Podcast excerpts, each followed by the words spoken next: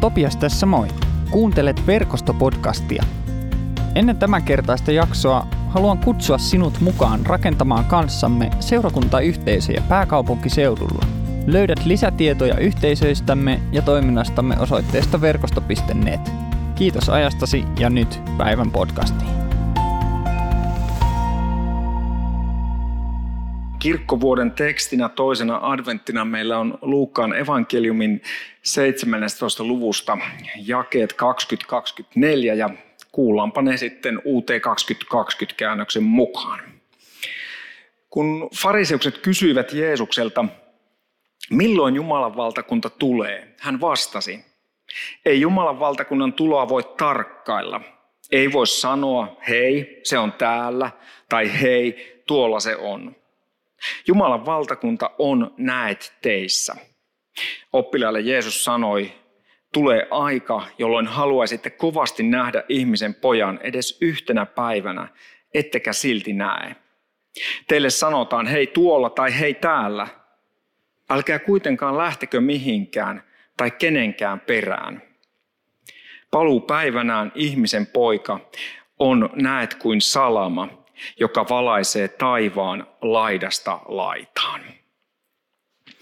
Näin Jumalan ikiaikaisia sanoja ja, ja sitten pohdintaa, että mitä niistä voitaisiin tänään omaan elämämme ja tähän meidän elämän piirimme löytää ja soveltaa. Farisukset kysyy Jeesukselta kysymyksen, milloin Jumalan valtakunta tulee. Se aika ja paikka, jossa Jeesus kuuli tämän kysymyksen, niin ei ollut niin hirveän erilainen tästä meidän ajastamme. Toki kaikki tekninen kehitys ja muu oli hirveän erilaista, mutta siihenkin aikaan erilaiset suurvallat hallitsi tätä meidän planeettaamme, oli valtakuntia.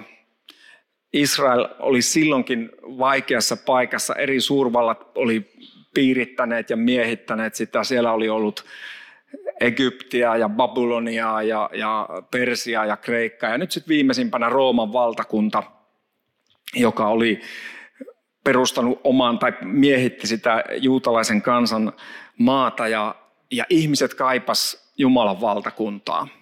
Oli monenlaista odotusta. Toiset odotti poliittista valtakuntaa, toiset hengellistä ja niin edelleen. Ja fariseukset kysyy Jeesukselta, että milloin se Jumalan valtakunta tulee. Mä ajattelen, että nämä fariseukset, ei ne ollut, sen, ne ei ollut mitenkään, usein mä ajattelen, että ne on hirveän pahan tahtoisia ja ilkeitä, mutta ne, ne vilpittömästi halus varmaan tietää, että mitä ja miten, milloin Jumalan valtakunta tulee. Ja, ja ystävät hyvät, me ihmiset mehän ollaan uteliaita noin lähtökohtaisesti yleisesti. Me halutaan tietää asioita. Ja, ja sitten me hirveän helposti halutaan myös määritellä. Jumalan valtakunta oli Jeesuksen puheessa hyvin usein. Evankeliumeissa meillä on yli sata kertaa, että Jeesus puhuu Jumalan valtakunnasta. Niin, niin silloinhan on kohtuullista tietysti fariseuksilta, että ne kysyvät, että no milloin se tulee. Ja kyllä ne kysyy varmaan muutakin, koska Jeesus vastaa tässä paljon pidemmin. Ja, ja mä ajattelen, että, että me ihmiset ollaan sellaisia, että me halutaan niin kuin lokeroida ja määritellä asioita. Ja, ja tänään me puhutaan Jumalan valtakunnasta. Ja mä ajattelin, että mä otin tällaisen, en ole, niin kuin, me luettiin raamatun tekstiä, mutta mä otin tällaisen aika monelle meistä tutun kirjan. Tämä on kirjasarja. Tässä on vuoden 2010 kirja ja tämän kirjan nimi on Mitä, missä, milloin. Kuinka monelle on tuttu tämä kirja? Aina vuosikerta, no aika monet tunnette kirjan joku nuorempi ei tunne, mutta joka vuosi julkaistiin tämmöinen Mitä, missä, milloin kirja. Ehkä niitä edelleen julkaistaan, mutta se kertoo, että mitä sinä vuonna tapahtui, missä ja milloin. Ja jotakin tällaista mä kuulen näiden fariseusten kysymyksessä, kun Jeesus sitten sanoo, että ei Jumalan valtakunnan tuloa voi tarkkailla, ei voi sanoa se on täällä tai tuolla. Ja sitten Jeesus sanoo, että se on näet teissä aika kryptistä kielenkäyttöä Jeesukselta. Ja siinä kun nämä fariseukset ikään kuin halusi määritellä ja, ja rajata ja ikään kuin sanoa, että missä se Jumalan valtakunta on, mitä se on ja milloin se on, niin Jeesus sanoi, että se ei onnistu. Ja, ja jos me tuodaan se tähän meidän päivään, niin, niin mä ajattelen, että me hyvin helposti tehdään samaa kuin fariseukset. Me, me katsotaan tätä maailmaa, me, me katsotaan erilaisia seurakuntia, toimintoja, tilanteita ja me sitten lähdetään määrittelemään asioita. Ja Jeesus sanoo, että se on jo teissä, tai niin kuin toinen käännös, joka on ehkä ihan yhtä hyvä, jos sitä alkukieltä katsoo, että se on teidän keskellänne, se Jumalan valtakunta. Ja ystävä hyvä, näin mä ajattelen, että Jeesus ikään kuin sanoo, että älkää lähtekö jakamaan, rajaamaan ja määrittelemään, vaan Jumalan valtakunta on jo tässä. Jos oli mitä, missä, milloin, niin se on tätä, tässä, tällöin. Jumalan valtakunta on jo tässä. Se on tullut Kristuksessa tähän maailmaan. Me odotetaan jouluna seimeen syntyvää joulun lasta, mutta se tarina on paljon suurempi. Tarina ei jää sinne Betlehemin talliin, vaan Jumala tulee ihmiseksi yhdeksi meistä.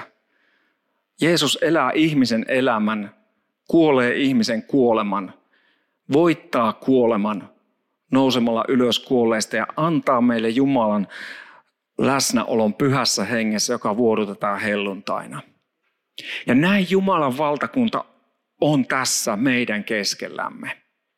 Ja mä ajattelin, että se on ikään kuin sellainen, jos joku olette katsonut tällaista Matrix-elokuvaa, joka kertoo sellaista niin kuin kahdesta todellisuudesta. Se on hyvä elokuva. Käykää katsomassa joulun pyhinä tai muulun. Ainakin se ykkönen, se on todella hyvä.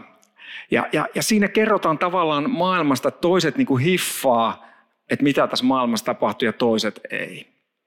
Ja mä ajattelen, että Jumalan valtakunta on jotakin sellaista, joka on tässä. Se on Jeesuksen sanojen mukaan. Ja jos sä ajattelet, niin tämä meidän näkyvä maailma, meidän valtakuntamme, se on aika lyhyt ja rajallinen.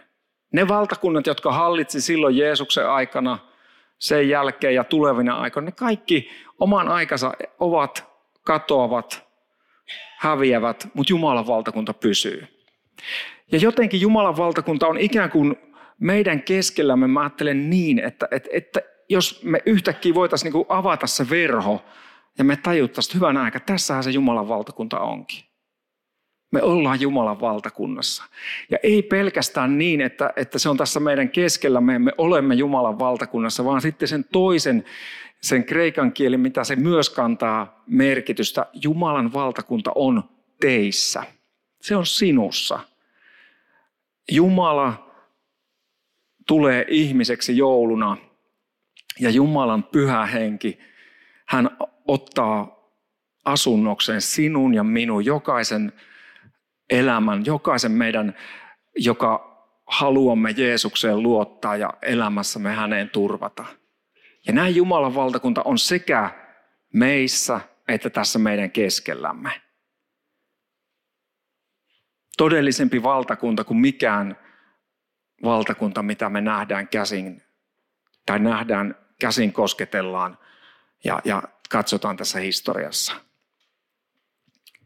Ja kuitenkin sitten, jos tämä on totta, että Jumalan valtakunta on tässä ja nyt, niin eihän meidän elämä usein siltä kuitenkaan näytä. Jos me katsotaan uutisia tai me katsotaan omaa elämäämme, niin tuntuu, että hyvin usein erilaiset lainalaisuudet kuin Jumalan valtakunnan lainalaisuudet toteutuu tässä maailmassa.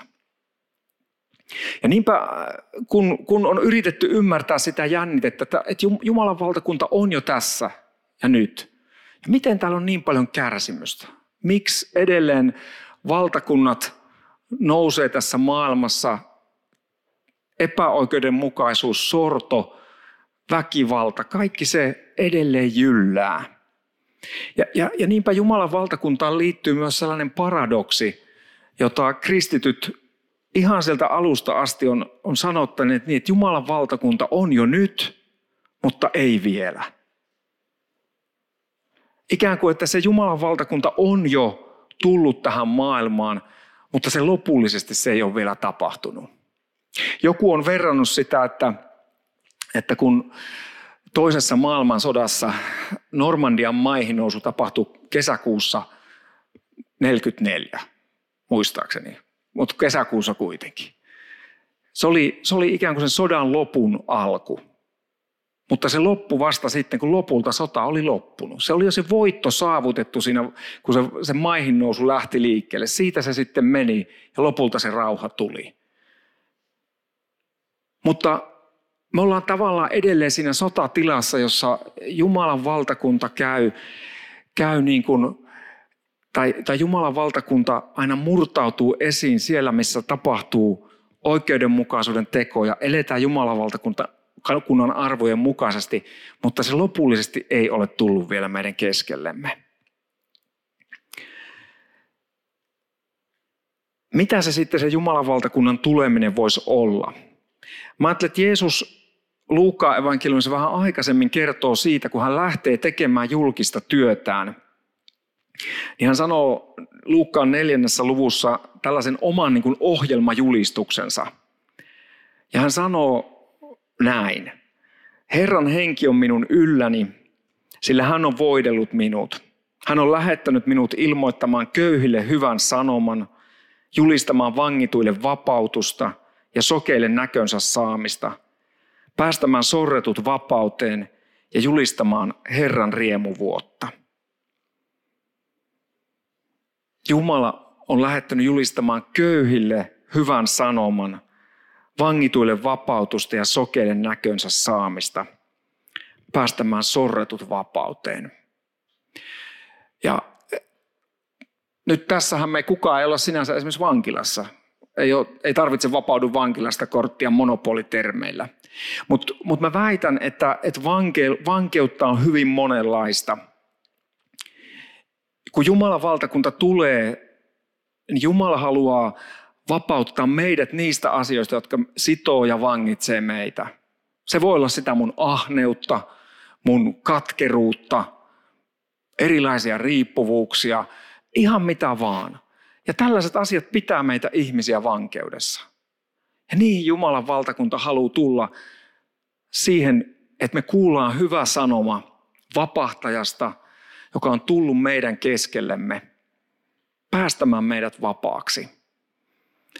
Sitä elämää voi löytää sieltä, kun on seurakunnan yhteydessä. Tänään on puhuttu pienryhmistä, elämästä yhteisössä. Ja mä ajattelen, että sitä kautta me toinen toistemme palvelemina ja rakastamina saadaan kokea Jumalan rakkautta, anteeksi antoa ja sitä kautta Jumalan valtakunta tulee meidän keskellemme. Mutta se on edelleen sitä jo nyt, mutta ei vielä. Maailmankaikkeudesta ei poistu pahuus, tästä maailmasta ei poistu vääryydet ennen kuin kerran Jeesus tulee takaisin ja, ja sitten Jumalan valtakunta on koko täyteydessään. Tai niin, että kun me kerran lähdetään täältä viimeisen henkäyksemme kautta, niin me olemme silloin Jumalan läsnäolossa ja hänen valtakuntansa on tullut todelliseksi ja täydeksi meidän elämässämme. Ja nythän tässä on vähän sama kysymys kuin fariseukset, että silloin elettiin tämmöisen suurvaltapolitiikan niin kuin jännitteissä ja ne kysyi, milloin Jumalan valtakunta tulee. Ja kristityillä kautta historia on ollut myös se kiusaus kysyä, että milloin se Jeesus tulee takaisin, milloin Jumalan valtakunta tulee. Ja mä ajattelen, että sen kanssa kannattaa olla hirveän tarkka siinä mielessä, että jokainen, joka on kertonut, että nyt kun historiassa tapahtuu tällainen asia, niin Jeesuksen täytyy tulla tässä kohtaa takaisin. Jokainen niistä arvauksista on mennyt pieleen. Ja yhtä lailla meidän täytyy niin kuin aika, aika nöyrin mielin ajatella, että, että miksi minun tulkintani osuisi nyt oikeampaan. Toisaalla Jeesus sanoi, että sitä päivää ei tiedä edes hän itse, ei tiedä enkelit taivassa eikä poika, vain isä. Ja jos me fariseusten kaltaisesti lähdetään ikään kuin kysymään sitä milloin kysymystä tai sitä mitä, missä ja milloin kysymystä, niin mä ajattelen, että silloin helposti me ei enää keskitytä siihen, että me elettäisiin sitä Jumalan valtakunnan elämää, vaan me odotetaan jotenkin jopa pelossa tai, tai semmoisessa niin passiivisuudessa, että no nyt sitten kohta Jumalan valtakunta tulee. Kun se on jo tässä meidän keskellämme. Jeesus sanoi, että se on teidän keskellänne, se on teissä. Ja sen sijaan, että me ihmeteltäisiin, no milloin se Jeesus tulee takaisin ja, ja, ja mitä pitää tapahtua ennen kuin Jeesus tulee takaisin, niin meillä on tämä hetki. Meillä on tämä hetki liittyä Jumalan rakkauden virtaan, hänen oikeudenmukaisuudensa suuntansa virtaan, joka tuo sitä Jumalan valtakunnan todellisuutta enemmän ensin meidän omaa elämämme, meidän lähipiiriin ja sitä kautta koko tähän maailmaan. Ja mä ajattelin, että siihen Jumala kutsuu meitä tänään ja nyt. Ei määrittelemään, ei, ei kysymään mitä, missä ja milloin, vaan elämään Jumalan rakkauden voimavaroista ja julistamaan sitä Herran riemuvuotta, päästämään vangittuja vapaaksi, antamaan sokeille näkönsä. Näkökykykin on hyvin suhteellinen asia. Kun me tehdään, eh, siis, siis tosi moni ihminen tässä maailmassa on parantunut myös sen takia, että kristityt on mennyt kautta historian eri puolille maailmaa, perustaneet klinikoita, sairaaloita, tehneet laupeuden Jumalan valtakunnan tekoja. Mutta sitten on myös sitä näkökyvyn tarvetta, että on näköalattomuutta, on toivottomuutta, on syrjäytymistä, on sitä, että ei ole elämänhalua. Ja siihen Jumala haluaa antaa, vapauttaa sokeat näkemään, päästää vangit vankiloista. Ja sinulle ja minulla, koska Jumalan valtakunta on jo meissä, on se mandaatti mennä ja tuoda Jumalan valtakunnan todellisuutta. Ei puristain itsestämme, vain yksinkertaisesti menemällä. Koska jos me elämme jo Jumalan valtakunnassa ja Jumalan valtakunta on meissä, niin silloinhan me ei voida olla kuin viemässä. Niin mä vaan yksinkertaisesti viemme Jumalan valtakunnan. Me olemme siinä Jumalan valtakunnassa ja Jumalan valtakunta ikään kuin liikkuu meidän mukanamme, koska hänen läsnäolonsa pyhän hengen kautta on sinussa ja sinussa ja jokaisessa meistä. Ja jos ystävä hyvä kuuntele tätä, että ei minussa ole Jumalan valtakunnan läsnäoloa, niin tänään sitä rukoillaan ja, ja tota, älä lähde täältä ennen kuin olet rukoillut sitä yhdessä ja, ja jättänyt elämäsi Jeesuksen turvaan. Ja jos kuuntelet tätä jossakin, niin ota yhteyttä, pohditaan yhdessä sitä, että kuinka voit vakuuttua siitä, että Jumalan valtakunta kuuluu sinulle ja on sinussa pyhän hengen kautta. Ja niin kuin mä sanoin, että kun me, jos me lähdetään siihen mitä, missä, milloin maailmaan, niin hyvin helposti silloin meidän katseemme ei kiinnity enää, enää Jumalan valtakuntaa ja hänen vapauteensa. Jumalan valtakunta ei ole sellaista rajausta, vaan se on avausta. Jumalan valtakunta ei kuulu vaan harvoille, vaan se kuuluu kaikille. Jumalan valtakunta ei kuulu vain pyhille, vaan se kuuluu pahoille, joista Jumala pikkuhiljaa tekee pyhiä. Ja Jumalan valtakunta ei kuulu semmoinen käpertyminen, ja, vaan siihen kuuluu avartuminen. Ja jotenkin kun me katsotaan Jeesukseen, niin silloin mä uskon, että me voidaan lähteä avartumaan, avaamaan, puhumaan kaikille kuuluvasta Jumalan valtakunnasta, johon Jeesus kutsuu meitä tässä ja nyt. Mutta meillä ihmisillä on hirveän helppo taipumus tähän määrittelyyn. Mä muistan, että muutamia vuosia sitten mä olin menossa tuuraamaan siihen semmoiselle alfalle, jota me täällä verkostollakin monesti pidetään, tai keväisiä syksyisin. Ja, ja tota, alfa on huikea paikka pohtia elämän suuria kysymyksiä yhdessä. Ja, ja tota, mä menin erääseen toiseen seurakuntaan tuuraamaan ja kun mä saavuin sinne paikalle, jossa sitä alfaa järjestettiin, niin siinä oli semmoinen niin kuin inhimillisesti sanoen semmoinen epämääräisen näköinen porukka siellä parkkiksella. Tämä ei ollut siis kirkon tiloissa, mutta tiedätte, kun me ihmiset määritellään. Mehän kun sä tapaat jonkun ensimmäisen kerran, niin sä hyvin nopeasti skannaat ja luot oman mielikuvasi. Tämä esimerkiksi on nyt, mä en tiedä, pitäisi kysyä tuolta Tinjalta, joka on muutaman kohta kuukauden, joo, Tällaisia pantojahan Suomessa on seurakuntien työntekijöillä ja koirilla. Ja tota, näähän esimerkiksi aiheuttaa kaikenlaisia reaktioita. Yhtenä tosi kylmänä pakkasaamuna tässä olin kylmäasemalla tankkaamassa ja itseäni merkittävästi nuorempi henkilö. Mulla oli takki auki sen verran, että pantapaita näkyy. Henkilö nousee autosta ja hyvää huomenta, kumartaa. Mutta jaha, Mä sanoin hyvää huomenta. Olisi tehnyt mieli kysyä, että tervehdit sä kaikki aina hyvää huomenta kumartain. Mutta, mutta me, me skannataan ja skautataan ja me kysytään, että mitä, missä, milloin, kun me tavataan ihmisiä. Ja niin kuin mä näin tämän porukan, joka siinä vähän spaddullansa tupakalla oli, ja mä niin kuin heti musta jokin minussa alkaa skannata, että jaha, tällaisia ihmisiä ja näin ja noin. Ja mä lähestyn heitä ja sitten tervehdin heitä ja rupean juttelemaan. Ja sitten mä kuulen, että nämä on menossa sinne alfalle. Tai ne käy sitä alfaa. Ja mä en koskaan unohda sitä, kun yksi sieltä niin röökin sen välistä sitten heistä sanoi, että mä oon toisella alfalla nyt ihan putkeen niin kuin peräkkäin. Koska siitä ensimmäistä mä en muista juurikaan mitään, koska mä olin silloin vielä niin aineissa.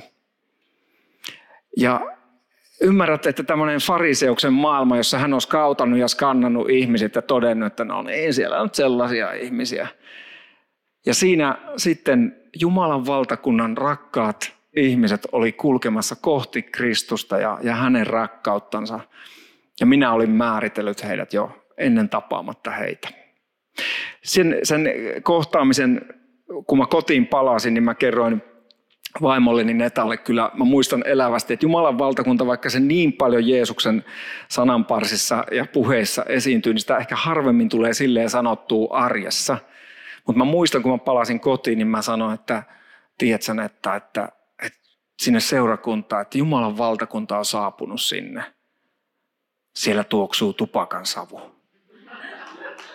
Ja se on jäänyt mulle tosi merkittävänä semmoisena kokemuksena siitä, että miten meidän ei tulisi määritellä, meidän ei tulisi etukäteen niin tuomita.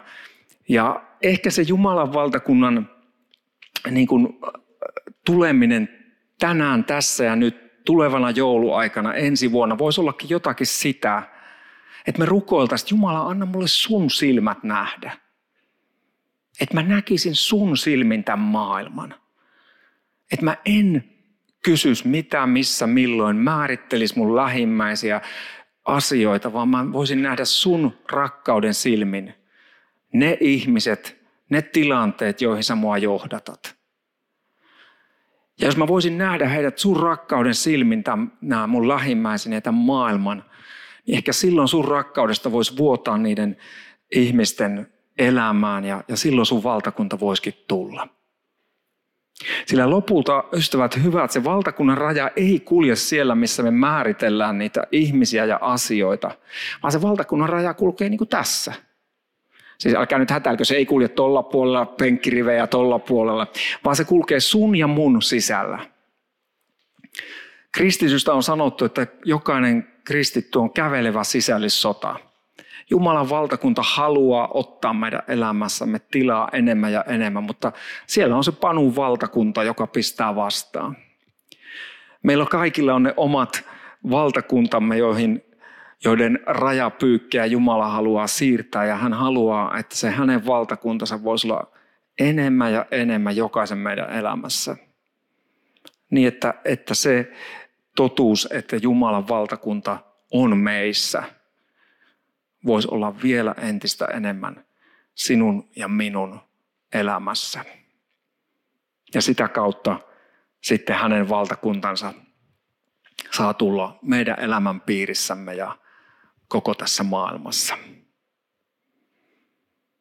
Aivan kohta me päästään ehtoolliselle ja, ja tota, Isä meidän rukous kuuluu jokaisen ehtoollisliturgiaan ja se on mahtava rukous rukoilla muutenkin. Isä meidän, joka olet taivaassa, pyhitetty olkoon sinun nimesi. Tulkoon sinun valtakuntasi. Jeesus sai kysymyksen alussa fariseuksilta, milloin Jumalan valtakunta tulee. Hän ei antanut vastausta – Toinen kysymys, jonka opetuslapset kysyy Jeesukselle, että opeta meitä rukoilemaan. Jeesus opetti rukouksen, joka hyvin nopeasti ensin katsoo Jumalaan ja sitten sanoo, tulkoon sinun valtakuntasi. Tänään kun liitytään rukoukseen tai jos muuten sulla on tapana isän meidän rukousta rukoilla, niin rukoile sitä, että Jumalan valtakunta saa tulla omassa elämässäsi. Saa tulla sun lähipiirissä saa tulla tässä maailmassa. Siihen Jumala, joka on jo tuonut valtakuntansa meidän keskellämme, tuonut valtakuntansa meihin.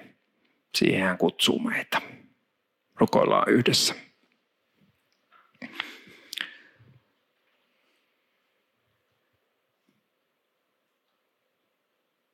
Taivaallinen Isä, tulkoon sinun valtakuntasi.